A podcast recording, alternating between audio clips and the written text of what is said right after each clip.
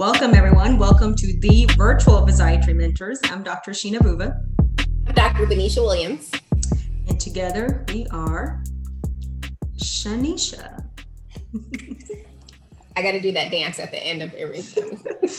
All right.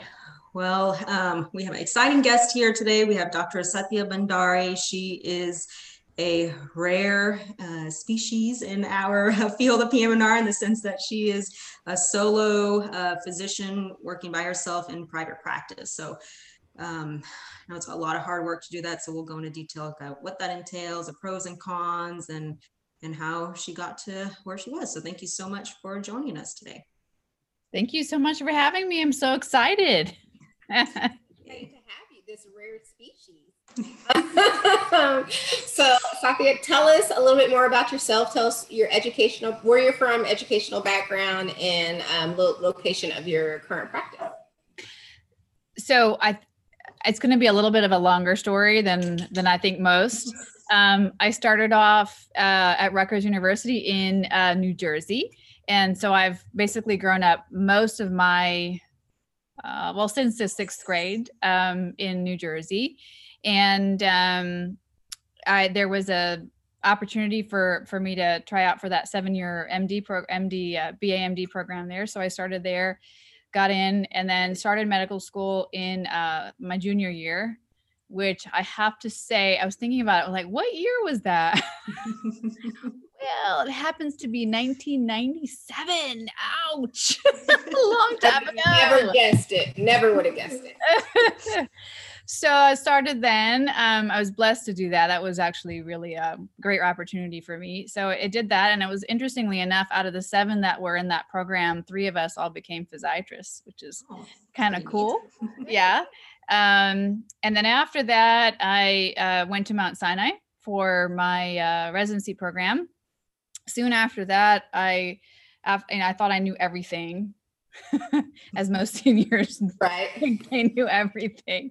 So i said oh i'm done with this. I just you know at that at that time and um you know in the early 2000s um thinking about an interventional pain was um it was very competitive for physiatrists you know most of the most of the spots were really reserved for anesthesiology and even at mount sinai i mean i think we had just at that program and the interventional pain program had um, had two physiatrists in that program. So and that was the first um, that were in that program. So i decided to I, I was just done. I was tired you know um, starting med school early was was hard enough. And so i had my daughter and was ready. So i actually did a little bit of subacute rehab um, for about a year and then um, had the opportunity with my husband to go to dubai for a few years and I did um, I had a had my son, and then I did pediatric rehab uh, for a year um, in Dubai because there was really nobody doing peds rehab, and um, there was a lot of need for that, and I and um, had the opportunity to do that for a year, and then came back and um, for a um, AANEM conference in uh, in California, and had this kind of I guess it was an interview because I was offered the fellowship um, for an interventional spine slash EMG uh, dual fellowship at Michigan State. So then um, went to that afterwards. So moved the whole family back from Dubai to Michigan State. Um, and then now, uh, and then I took a job in uh, Flower Mound, Texas, which is uh, outside of Dallas. So, um, and so my um, practice now is uh, Liberty Pain Associates, and that's uh, still in Flower Mound, in in outside of Dallas. Great. I don't think I knew about that Dubai stint and the pediatric rehab and all so that. Cool. that's the the beauty of PM&R. We have a very uh, diverse practice, so diverse field for sure. Um, so we ask all our guests, since PM&R is quite small, how did you hear about PM&R? Um, and then when I guess you kind of answered the question about when you went, uh, decided to do the fellowship. And at that time, was it still the two-year fellowship that it is now? I think one of our attendees, actually, Dr. Mukherjee, he did that same fellowship. I don't know if, if you know him, but um, oh yeah, yeah. So, so tell us a little bit about kind of why um, or how did you learn about PM&R? Because we have some medical students here, and sometimes they don't hear about it until you know, their third or even fourth year of medical school. and that was the same for me so i was categorical medicine and i and i that's how i um in my intern year i was categorical and Oh, wow. um and was going to do nephrology that was my kind of my goal but i soon realized that you know i, I wanted to do something where i saw progress and i felt like medication management wasn't something that i wanted to do for the rest of my life. And uh, i mean as i said like seven there were seven of us in that little group. We got pretty close and then there two of them were like well you should look at physiatry. I was like what's that? They're like you know we and then so when i once i looked into it i realized that i just loved it. You know i during my third year rotation i i loved um orthopedics. I loved musculoskeletal medicine. I loved rheumatology. I liked neurology. Um uh, I loved internal medicine. Uh, you know, other than OB/GYN, I loved every every one of those things, and um, I really felt as though physiatry um, comprised all of the all of that. And then what I loved about it was that you could you know see progress in your patients, and you could make such a difference in their lives. Um, that's when I you know so it was kind of by accident that i decided i discovered physiatry because i was looking for something that was going to be fulfilling and i and i can say to you today yeah that was definitely a the right decision for me because i love what i do So you talked about a little bit. So tell us the type of practice you joined right after your fellowship and when and why you decided to start your own practice. And then um, we talk about our mentor all the time as we're in private practice. You're one of our mentors. We ask questions. You know, we have a nice network of um, ladies we get to talk to. Um, did you have network uh, network of mentors that kind of helped you along the way? Um, I I did. So uh, I already I already had done the subacute rehab route. I knew that that wasn't something that I really wanted to do long term. I I was always getting my nose into trouble. Like I wanted to uh, I wanted to change medications, and nobody wanted me to let wanted me to change medicines, and you know, so it it I just felt like I was paralyzed um, in in the group that I was in anyway. I'm sure it's different everywhere else you go, but that was the only job that I had to or I have to to reference. Um, and then um, I really like the whole interventional part of it. That's something that I love doing things with my hands. I'm pretty a pretty creative person, so I, I you know I, I enjoy that. So when I went to fellowship, I decided you know where was I going to go afterwards. We had kind of the whole entire United States to be able to choose from.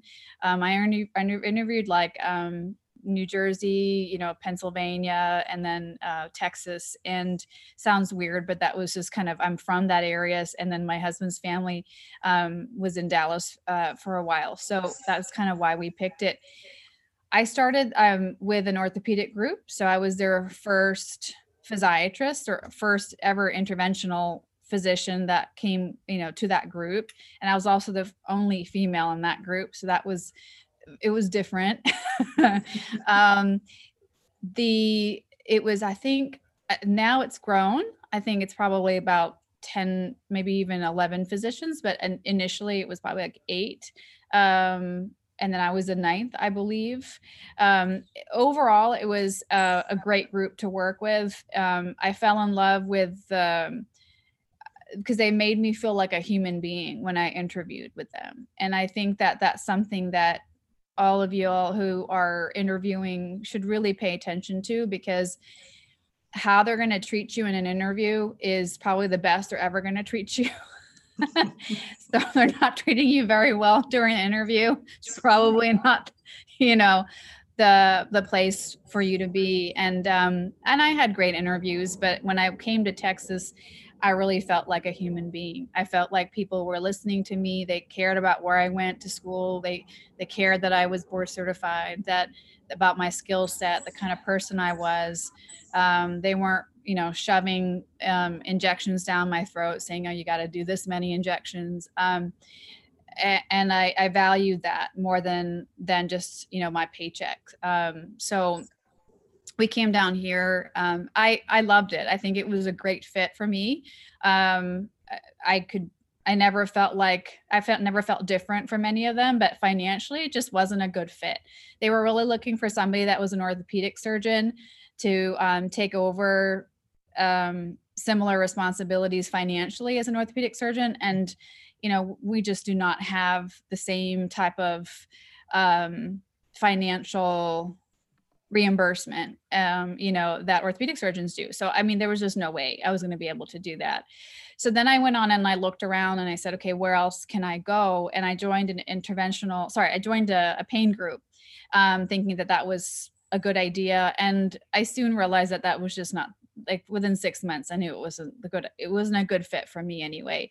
Um, and so i had um, a few other female physicians in the area that i had known already um, and when i reached out to them just to kind of talk to them about what was going on they and they were both solo physicians they said and they were primary care doctors they said why don't you start your own group or your own you know office? And i was like what because nobody ever does that, especially if we're from the Northeast. I mean, like nobody joins their own. I mean, um, uh, everybody joins the group. Nobody makes their own. I mean, that's just bizarre. So I, I was like, no way. There's no way.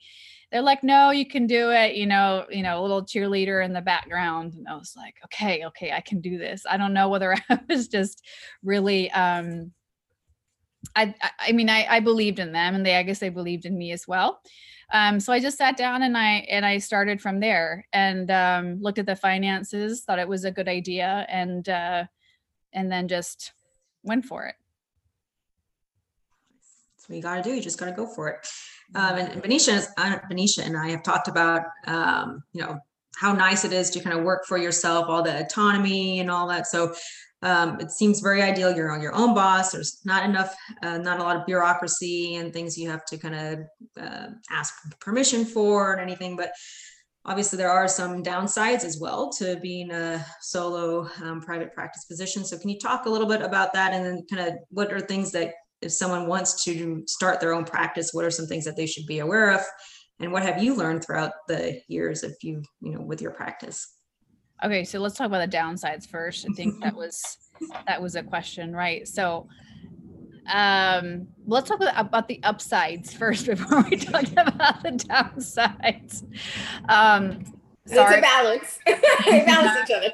Um there's a plane flying over me right now, but um so the upsides. One is that uh, what does it mean to be your own boss? It means that you answer to yourself. So if you want to work four days a week, you work four days a week. If you want to work from seven to three or seven to two, that you know uh, you can. Um, you want to see 30 patients, 50 patients, 15, you can. I mean, you want to see mostly EMGs, you can. Um, and the one thing that I loved about, or I love about being my own boss, is that there's nobody calling me asking me why I haven't done like, um, why didn't you do this many urine drug screens this this month? Oh my gosh, that's just like no one overlooking your work questioning your work, right?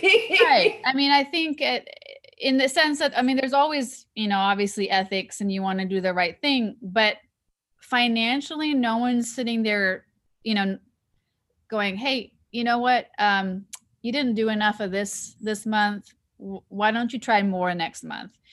Um you know i think that integrity wise that's one of my core business values is this integrity. So you you know I, I do what i do and i i follow through with it. So i think that it's and I see the patients that I need to see. We fit them in when we need to fit them in. We do the injections we need to do. Um, the last thing I want is someone to call me and say, "You did like you know three epidurals. Why didn't you do? Why didn't you make them bilateral? You make more money that way." You know, because well, I they don't think I don't think they needed them to be bilateral. I think they could have done just well just being unilateral. Whatever it is, I I didn't want that and i don't i don't have that. I have the complete full autonomy. I can fire whoever i want to fire.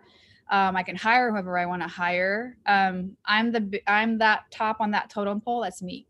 Um, there's nobody else above me. So i know i've heard places where the clinic manager will go above the physician and talk to somebody else and rat them out and say, oh, this this person didn't see this many patients or they were on the phone or whatever, something silly like that. That doesn't happen in my office. Um, I have kind of full control. So there comes the downsides.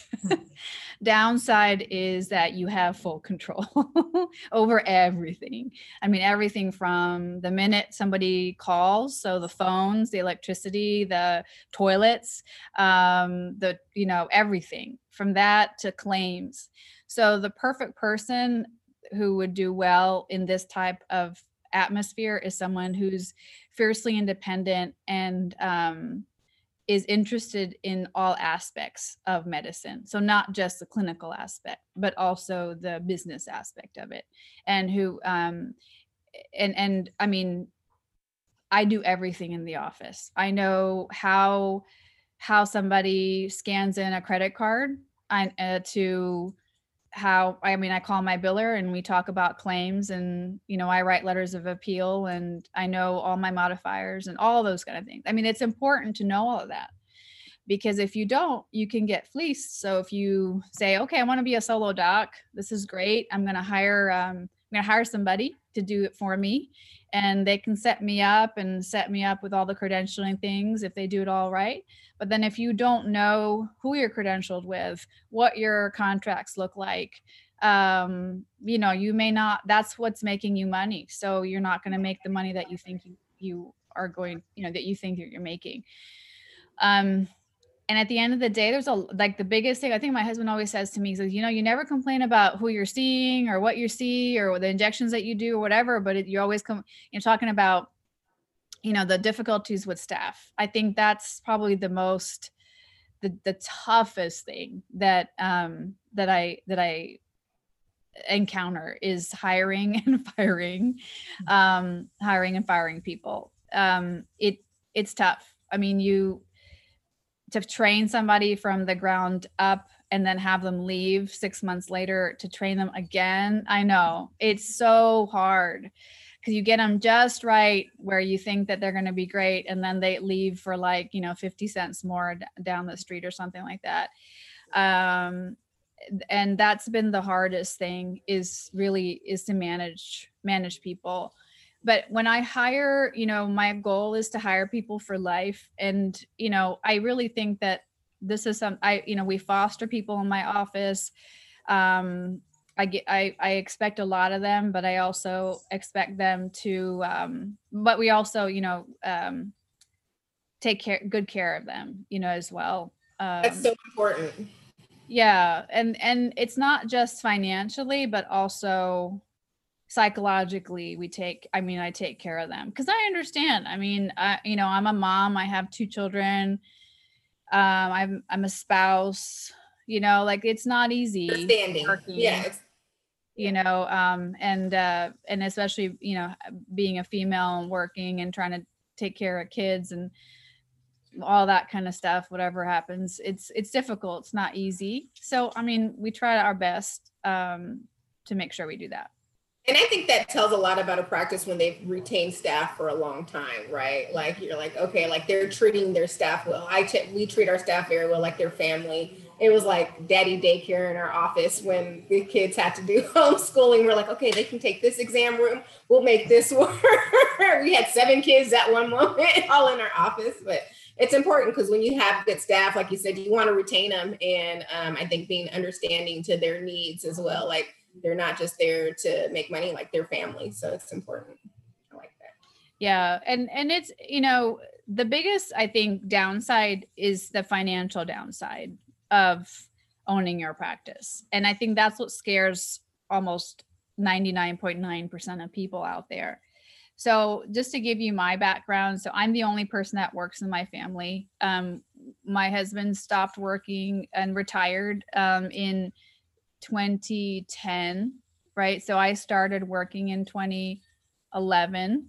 Um, I mean, he, you know, he had, we have, and we had enough savings, you know, to um, to last. It's not like we didn't have any savings, but we did have savings. And I think that gave us a little bit of a cushion or gave me a cushion. But that's a lot of pressure on anybody, you know, to say, okay, there's really no other, there's no one else that can kind of take the slack for you if you don't do well. Um, and that's probably more almost everybody that decides to go into solo practice. You have to most people that do that are the only ones that are working. They're the ones providing. And i think that's what probably scares more people into going to groups or going to hospitals because they know they're getting that paycheck no matter what right and so they're willing to sacrifice whatever it is the lack of autonomy etc in order to be able to make that paycheck um so the when i think about one of the things that people told told me, and I said, like, when am I going to make a paycheck? You know, when when can I take stuff home? Um, you know, you get a business loan when you first come out and you decide that you want to you want to be a solo provider. And what's nice about a business loan for physicians is that they know physicians pay it back. So it's not very difficult to get a loan. And so that's the good thing.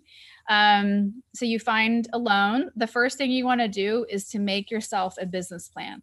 So what I what I did is to figure out whether this was something that's going to make sense to me. So I I put on one category how it was going to be if I was going to be a solo provider, and then versus all the other job offers that I had, and I compared the two to see what made sense to me financially. Um, how I did that is I listed out what my week would look like you know, I already kind of knew what my week was like because I was with an orthopedic group anyway. So I kind of knew what my week was going to be like. And I wanted to do something that I, was realistic to me. I wrote down all my codes. I went to Medicare. I went to the fee schedule there. You know, you got to put in your um, state or wherever your locality. It's called a MAC, and so you put in your locality there, and then you figure out how much is it was it is it going to how much you're going to get paid if you are you know if you're on your own, and then you add all of that up think about like I think a lean practice probably is about 30% um, overhead, I would say. And then, uh, you know, little fatty practice is probably about 50 to 55 mm-hmm. so let's take 40% as being in the middle and then you say okay take i'm going to take home 60% and 40% is going to go the 60% of that remember you have some tax breaks right so if you own your own practice you buy an emg machine you buy whatever furniture all that stuff is is you know you can depreciate some of that so you get a little bit of a break from taxes not a ton. If you hear my dogs, I'm sorry. They're like, they all got wet and they're like, they're in the pool. I was wondering what that is. Like- so, um, as long as they're quiet, that's good. So that, and then that, you know, when I saw that, I realized like, okay, at the end of the day, you know, I think I'm going to probably make more on my own than I would if I was working for anybody else. And so then that's when I decided to do that. And then when I asked my friends, you know, who were solo primary care doctors, I said, when did you start breaking even? So mm-hmm. they broke even at about a year and then they made money. So that means you're not taking anything home. Okay, so let's just make that clear. For one whole year, you're not taking anything home. So that's why you've got to have, you can take a little business loan to help you pay some of that, the rent and whatever. And then the next year is when you start really making a profit. And so that first year, I mean, I think the first few months, I saw like two or three patients a day. Like that was it. But I worked hard. I went out and I spoke to physicians. I, um, and again, we, you know, it, it's you who they're sending patients to uh, and so the doctors, if you have that connection with your referring doctor, they're going to know that, okay, I want, I want you to, I want you to see my patients. And so they'll just kind of find out where you are and they continue sending people to you. So that's how I figured out how to, you know, how, how I made that decision. Um, I would say now we're like five years in and someone told me a long time ago that at five years is when you're really kind of steady. I would say that's probably true. I say at five years is when, you know, you can breathe a little bit, knowing that, you know, you're not going to lose it. You have, you have a good referral base, you know, you're not going to lose a lot of people unless, you know, somebody, God forbid, moves or something and stops practicing, then that's a problem for you. But for the most part, I think five years is that point when you think that okay where am i going to grow and so that's where i'm at right now or i'm going to think i'm thinking to myself where am i where am i growing and we are i mean we're growing at this point because we you know we're i'm having to shove patients in and make sure that you know we've got um, spots to see them that that week if they're in a lot of pain etc I can talk forever. No, that was good. I was trying to- really good. No, that was great. Um, tell us how has the COVID pandemic affected your practice? Because we talked about it earlier, and I know for a few first um, couple of weeks, I was like, I would love to make some money this week, Like, but it happens. We're back on hopefully track, but who knows what's going to happen. But how has it affected yours? Yeah, I think that we were shut for all. I think everybody was about the same when um, Texas was shut. We were shut. Um, we saw uh, we quickly went into again because you own your own practice. You figure out what you want to do, and it's only you. So I do not have an office manager. I manage my own office. So I mean, we are we. I made up a. I figured out how to do telemedicine, and um, got the word out to all of our patients that this is how we were going to be able to see patients that um, we called everybody that was set up for injections letting them know that we could not do injections so we were running about unfortunately like 40% of capacity with just telemedicine um, for the first probably like a month and a half to two months. Um, i did apply for that small business loan through the government. So I did get that. So that's helped significantly to offset those couple of months um, and to retain my staff because that was what it was meant for. So it was meant for paying your staff. Um, and I'm part of my staff. So I got a little paid to a little bit as well. Um, the um, right now, I think we're about 80 to 90% of um, capacity. I think now is at the end of the year. I don't know if you guys are feeling this too. But I think everybody kind of postponed everything, and then now wants to get everything in. It's even worse than it was last year.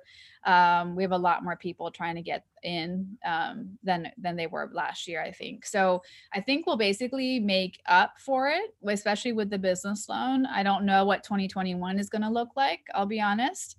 Um, I think I uh, I do fear the flu season, and I do fear a COVID upri- you know uprising with um, in the next few months. Um, but and again, we're prepared for it. We know what we're going to do. Um, we have plenty of PPE to be able to do injections and take care of our patients. My office, I have an in-office injection suite, so um, we do all of our injections in the suite anyway. Um, so I don't have to really worry about using hospital PPE, which is the major concern um, with doc. So overall, it's been okay. I think the weirdest thing about it is to try to figure out what protocols um, with with staff. Like so again, I'm the boss. So when I get a call at nine o'clock saying, "Hey, I did, you know, I had lunch with somebody last week, and uh, they tested positive for it. What do I do?" That's me. I mean, I've got to figure that out, right? I don't have someone to call to say, "What do I do?" Um, so we we follow um, CDC guidelines, you know, just to you know go through the checklist and figure out, you know, are they somebody that we need to quarantine, et cetera? Do we need to quarantine the whole staff, including me? You know, what what do we do that? So that's that's how it's changed. It hasn't changed too much, but hopefully 2021 will be better. I know we're both part of a group. I need to add you, Sheena. There's a private practice group on Facebook. I think that it's phenomenal. I've learned a lot. To I know we both posted things like, "Well, what are you guys doing?" It's nice to know what other practices are. I'll add you. Dr. All right. All right, so this is the time where we ask our audience here if they have any questions. So Carter, and you talked a little bit about this, but so how did you learn about the business aspects of private practice and what what resources do you recommend? So this is the, okay. The biggest thing is how you're going to make money. How am I going to get paid? So I had a disaster happen in the beginning, my first two months. So I had started. So when I had the orthopedic group, when I first started, before I went to the pain group and then started my own practice, right? So I had three little lily pads that I jumped from. So the first lily pad, they they um, I had formed my professional association. I had my own tax ID. The second lily pad, which is the private practice pain group, decided that they didn't want to be part of Medicare, and so um, took everybody off of Medicare, um, including my tax ID, which I didn't realize. And then um, we all said, "Hey, you can't do that. We, we're just a growing practice. We need to take Medicare." So then they changed their their whole um, Outlook and they put us back in. So, but they didn't put my personal tax ID back in. So when I started my practice in 2015, oh my God, I had thousands of claim not thousands i had thousands of dollars of claims that were coming back and remember i was seeing like two or three patients a day so um i called my i called the doctors i mean sorry i called the insurance company and i would talk to the insurance company and i would meagerly say that i was this solo doctor that just opened her shutters you know put my shingle up two months ago and no one's paying me and please help me i don't understand and let me tell you, like they're so nice to you when you just look so desperate and sound so sad. I'm just like, help me because I have no idea what I've done wrong. I, I have I've seen I've seen Medicare patients. Um, a lot of the claims management i that's how i learned. I would call and i had the time right? So i had the time and i knew what medical policies were. I knew what local coverage determinations were because i asked. I said how do i do this? I didn't ask an office manager. I didn't ask a biller. I asked insurance company. And those are the people that know that that those are the people that pay you. So you might as well ask the people that are paying you right um, I did not depend on an office manager because it's not their office, it's your office. So I want to make sure that that person is is that I um I know that the people that are sorry, I want to make sure that the people that are in my office uh, know what they're talking about. So how do I know what they're talking about unless I know what they're supposed to be doing? So I would answer the phones. I knew how the phone tree worked. Um, to this day, I can alter the phone tree um, however I wanted to, want to do it. Um, I just did it. And that's the best way to do it. I mean, it's just like when you do residency, right? So you can read all you want, you can be book smart, and so this was my you know my first week out of residency i thought i knew everything in the world and i started and i was like oh crap like i don't know anything. I know nothing. So i was like where is my attending? So that's what you do you just learn. You make mistakes but the be- beautiful thing about mistakes is that you learn from your mistakes because otherwise you're completely blind you think you're doing the right thing and you don't know. Um and then you're you have so that you have to be motivated right to understand and take the time out to think about your business.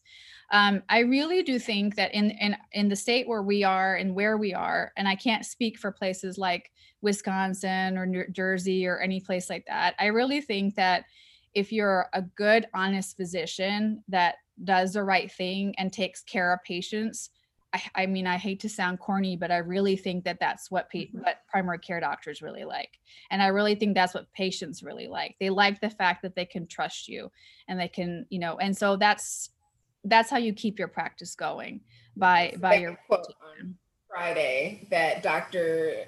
Farouk Salat, who was Omar's father, who passed away earlier this year, he that was his favorite quote. He's like, if you take care of the patient first and foremost, he's like, everything else is going to fall in place. He's like, take mm-hmm. care of your patient but you will definitely have bumps. Um, Sheena and I were kind of smiling when you said the thing about Medicare. So the same thing happened to me uh, when I first started.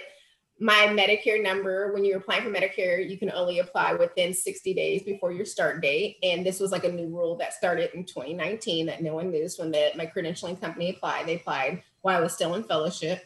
So, and they did an office check. They would send someone from Medicare to your office to make sure you were actually practicing so it wasn't fraud. And they showed up and it was still in July, and I had just finished fellowship, but I hadn't started practice. So they're like, "Oh, it's Dr. Williams." They're like, "Oh, she doesn't start till September." So they denied my Medicare, and then you can apply for another 90 days. so by this time, I've started. So like I was hyperventilating because I didn't have my Medicare number for the first three months that I was practicing. But the good thing is, obviously, Medicare you have a year up to bill. So like we knew I was going to be able to bill, but it like I was hyperventilating nonetheless. But yeah, you have those little um, bumps and bruises that you learn on the way. Learn exactly. I think also it's important to have, you know, to to get on those Facebook posts um, and to find somebody. Listen, every single dentist, every single chiropractor is on their own. I mean, right, how right. many dentists yeah. do you mm-hmm. see? Or solo. They're all solo. So if they can do it, you can do it. Yeah, rocket I mean, science, right? Exactly. It's but like you said, like dedicated you have to take the time. Like I was on the phone myself calling Medicare. I was like, what is the process? What do we need to do every morning? You know, but like you said, you have to be dedicated. I think as physicians, we get kind of spoiled because we are so focused on the medicine aspect that when you do go into practice, a lot of stuff that's done for physicians when you do join uh, maybe academia, you know, you don't know how the credentialing process. A lot of people, I would even say, they don't even know how they're paid. Like they don't know like how much they're paid. So Sheen and I, um, Omar taught us from residents, like he every and he still does this. We both do it. Every single patient I see, I write their name down. I write their their um, have a spreadsheet. We love spreadsheet. Write their name down. Write their insurance, and I write their billing code. And then we come back when we get the EOB and put every single patient exactly down to the cent how much we're paid. So if they're not paid, then you can call your credential your billing company and be like, why was I not paid on this patient? Yeah, I mean, I remember when I was doing my EMG fellowship. I mean, we saw four patients a day like a day. Mm-hmm. and that was because I mean we'd sit there and talk about them for right, right. two hours. you know, I mean, the EMG would last two full hours. like look at the motor unit and like analyze it for like 30 minutes and you know and but I mean it was a beautiful thing to learn yeah, that to learn, right. Exactly. But it just is not reality. And so it's and, and most of those doctors that are in academics that really don't understand that. So I mean I'm that's great that you guys are learning that because for sure that we're not the other thing i think that we're always told and i think unfortunately is brainwashed is that we can't do it. I mean that's just ridiculous. Mm-hmm. if you like physicians don't know business. They're not good no, at business. No no no no no. We know business. Right. You know? Come on. I mean we know business. You have to learn it. You're not born like your mother didn't pop you out with like a with a little business degree. degree, right? they all learned it. They all learned it mm-hmm. somehow. There are people that are better than others, granted, but everybody can learn it.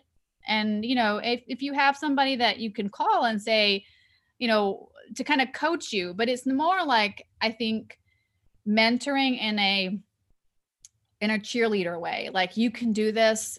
You've got it you call me if you need anything because at the end of the day you're going to learn if you do it yourself if you call yourself you know but it's always nice to have someone behind your back as well. Definitely. All right we have another question. Apurva asked if you could restart this journey what would you have done or thought about differently? I would have done it in the beginning. I would have said screw all the other jobs i had because I, gosh, I graduated in 2006 from Sinai. And I'm just thinking to myself, like, how much richer I would be right now. it's true. Because when you do know how much money you're reimbursed, you're like, I can't have someone making more money off of me than I make off myself. and you're like, there's a lot of act, there's a lot of companies making a lot of money off of people. Definitely. Right. So I think that's what I would have done. I think I would have done right. It, it would have done, I would have just done it in the beginning. Um, I just, I don't think I had faith in myself. I think I was, um, I never even thought that was an opportunity for me because no one else did it. And um, it seemed like, okay, this is what everyone else, every single person in my residency program, every single person that I knew from medical school, they got a job somewhere that's how they started.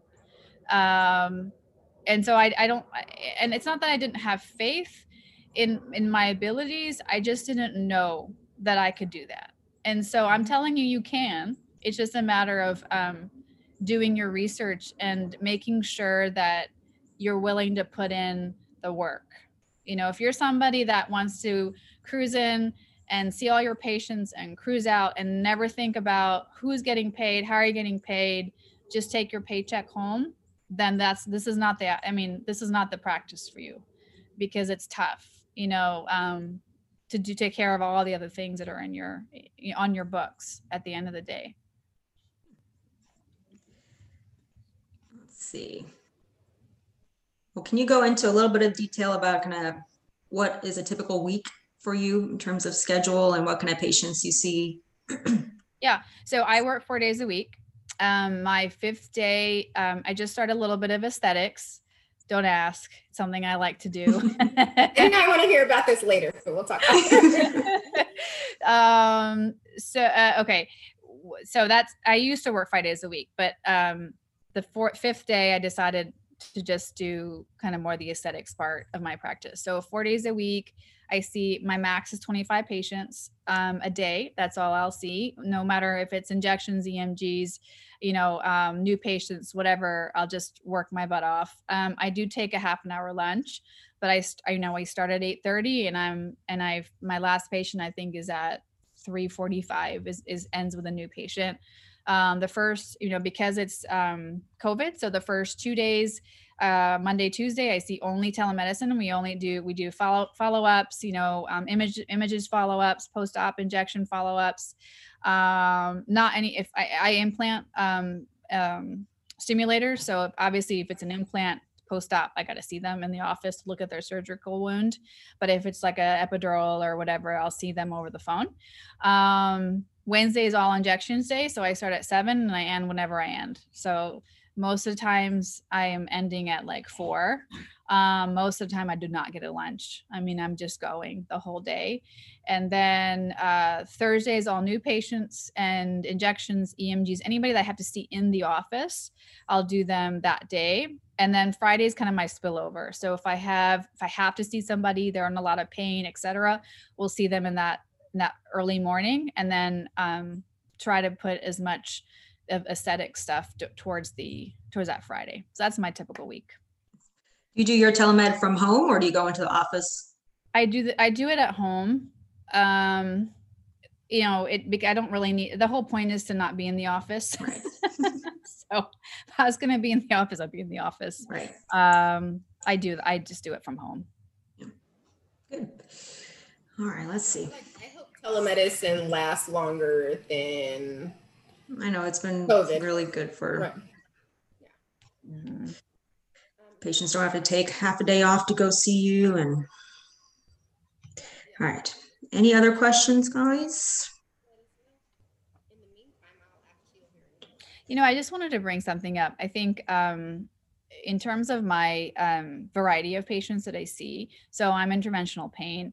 Um, I do see, I do do med- medical man, sorry, med management. I do. I, I think that if you are not associated with a, an orthopedic group or you don't have a lot of um, surgeons sending you injections, um, that you're going to have to do some type of something else other than just seeing injection patients all day long it there's just no way. I mean well no i'm saying no i'm sorry. In in where i where i practice. I mean sheena knows. I mean we're just like if you trip over somebody it's probably a pain doctor. I mean, You're right.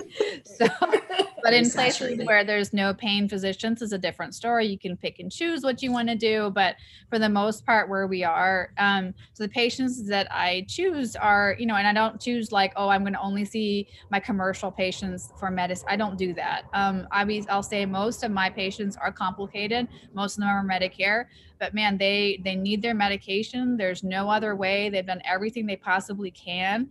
And um, they've been loyal. I've been i've seen i've seen patients you know for nine years i've seen patients that for medication management. Um, in a way it, at least it pays your bills. So that you know 30 to 40 percent that i was down when i couldn't do injections at least i made a little money you know to um, to be able to survive. So you know it's not it's not like you can just can't just roll up and say i'm only going to see i'm only going to do injections. I have no interest in managing any type of medications. Um i have a friend um in, another pain doc a physiatrist who did my fellowship a year before me and she will see everybody and anybody even if somebody wants to you know wants pain management. That's only she'll see them.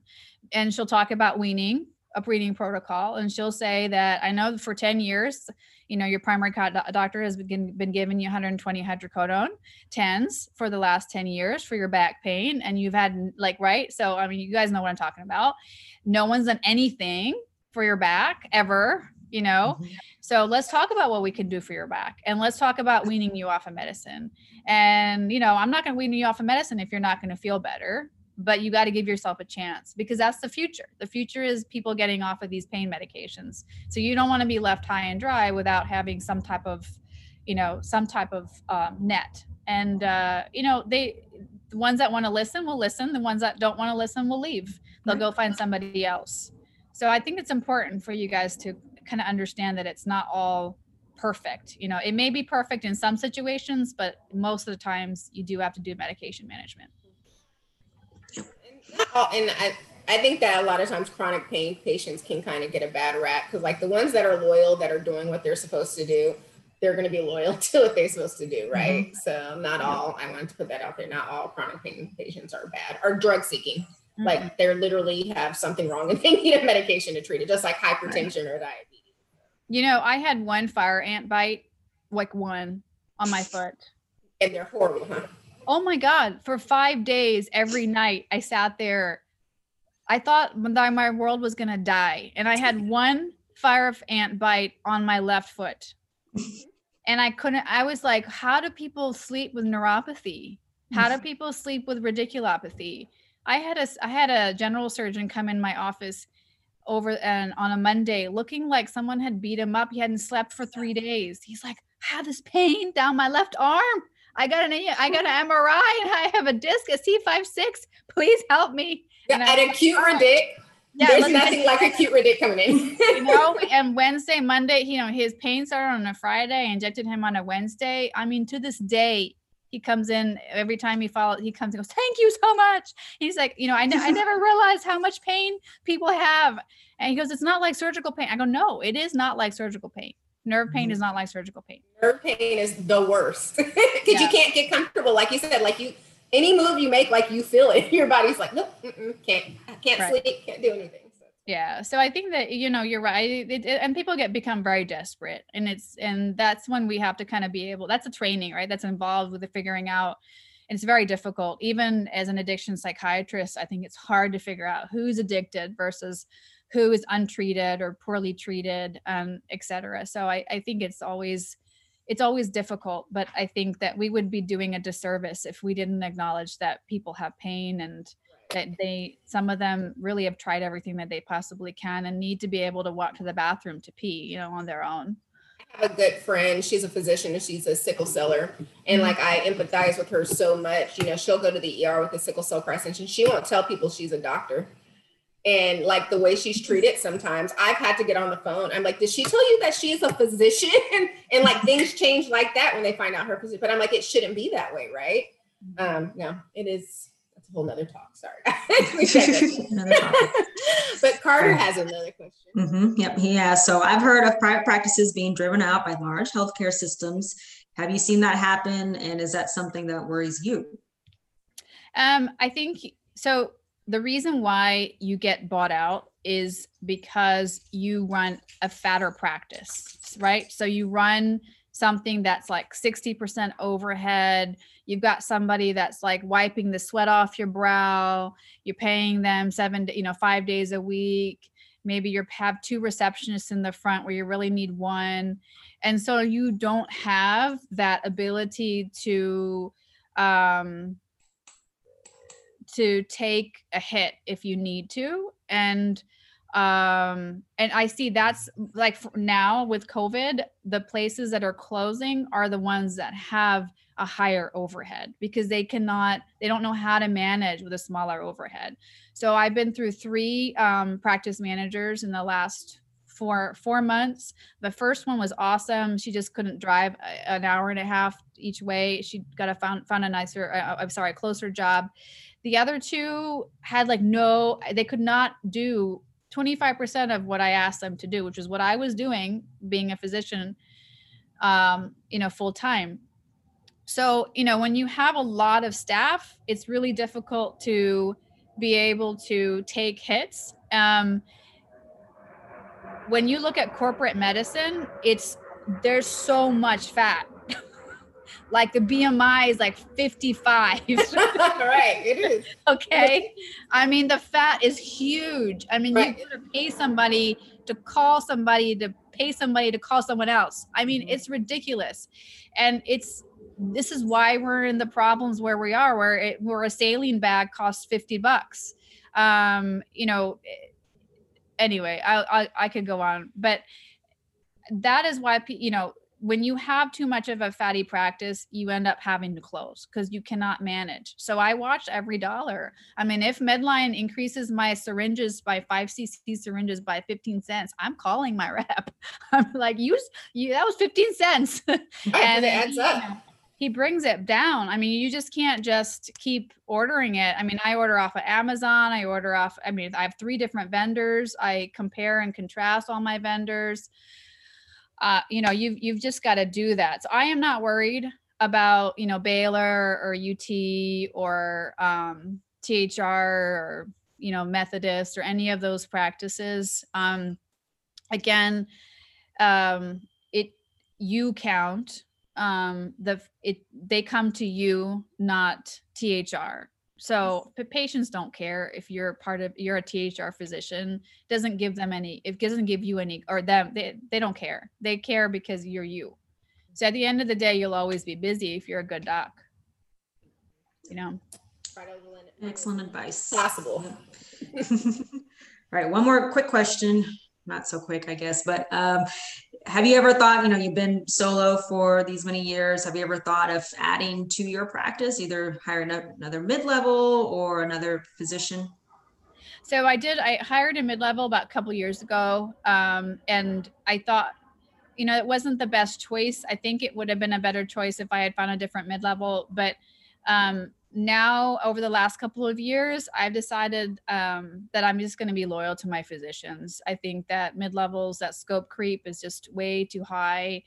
Um, and we are a rare breed. I mean talk about rare breeds. I mean we have the orthopedic background we have the neurological background we have physiatrist background I don't think there's anybody that can replace our knowledge base. And so it's very difficult for me to say, oh, yeah, let me just train somebody for six months so that they can replace me to decide whether I sh- they should do an L5 epidural versus a, you know, look for something else. I mean, that's insane. So I, I, I, I'm, I, I, at this point, what we're doing is I'm going to look for a, a, another physician. I think that's probably the best um, fit for my practice you know you you uh, start just like i would you know an eat, eat to kill model that kind of thing um uh sharing the overhead and you know our practices.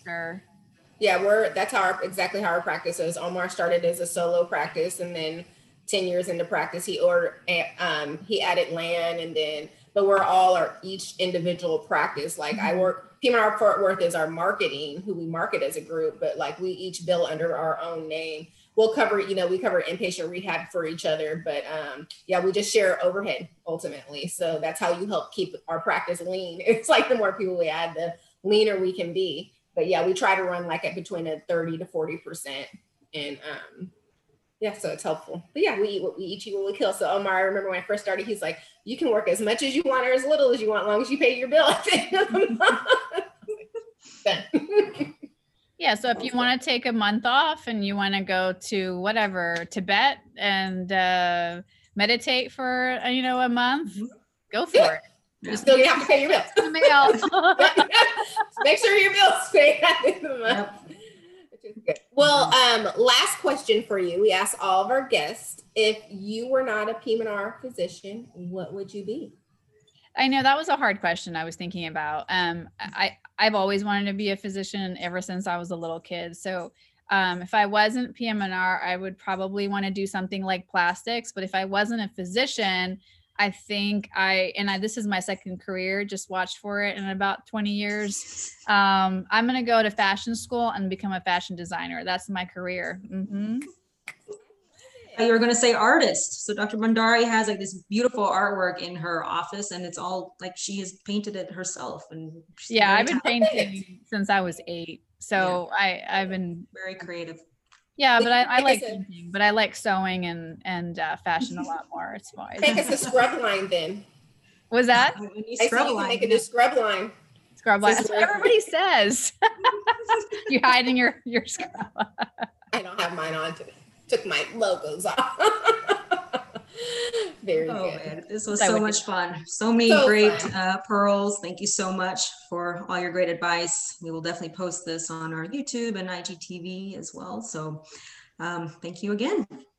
thanks so much for having me. It was it was great, and uh, uh, you know, wishing everybody best of luck with uh, with the next year ahead. Hopefully, 2021 is a blessed one for all of us. We can actually get together in real life. huh? That would be nice. It would. Oh, and So, one- so if- um, go ahead. Now. If anyone has any questions, you know, if they're watching and they have any questions and they would like to contact you about either a possible job or um, anything about private practice, you know, what, what's the best way for them to get a hold of you? Yeah, so they, you can they can just call. I mean, my email is pretty easy. It's sathyabhandari at gmail.com. So um are you guys well, my name is I guess on there, but you'll put my name on something, right? Yeah, On Yeah. yeah. my first and last name at gmail.com. You're welcome Easy. to and if you want advice or whatever, just just People say thank you. They're all say thank you on Yes, live. everything's- Um, you guys were excited to have a new IG takeover this week. LSU will be participating on Tuesday. So um, it's a perfect time to do it because I know that interview season is right around the corner. Um, please reach out to us to showcase your program if you are interested in doing it. So next Sunday we will have Dr. Annie Guthrie. She is a intern and she'll be at Northwestern starting her PM&R residency and um, we're excited to hear how um, joining PM&R. She heard about it late in her medical school career and um, still matched into a great program. So we look forward to hearing from her. Have a good week, everyone. All right, guys. Bye.